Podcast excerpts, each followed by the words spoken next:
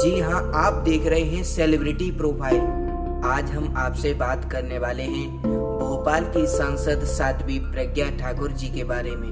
प्रज्ञा जी पर नकारात्मक टिप्पणी तो हर कोई करने में लगा है। क्या आप उनके वास्तविक जीवन से परिचित हैं? आओ मेरे साथ चलें उनके वास्तविक जीवन की तरफ़।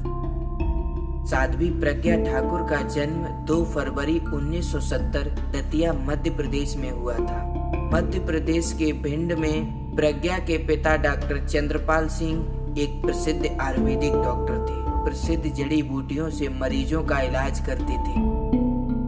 और वह राष्ट्रीय स्वयं सेवक संघ के स्वयं सेवक एवं व्यवसाय से जुड़े थे। पारिवारिक पृष्ठभूमि के चलते प्रज्ञा जी भी संघ एवं विश्व हिंदू परिषद की महिला शाखा दुर्गा बाहिनी से जुड़ी थी। भिंड के लाहर कॉलेज से पढ़ाई करने वाली प्रज्ञा जी अपने छात्र जीवन से ही एक निडर वक्ता थी। उन्होंने उन्नीस सौ बानवे में राम मंदिर आंदोलन में भी भाग लिया। उन्होंने अयोध्या में कार सेवा भी की। 2002 में उन्होंने जय बंदे मातरम जन कल्याण समिति बनाई।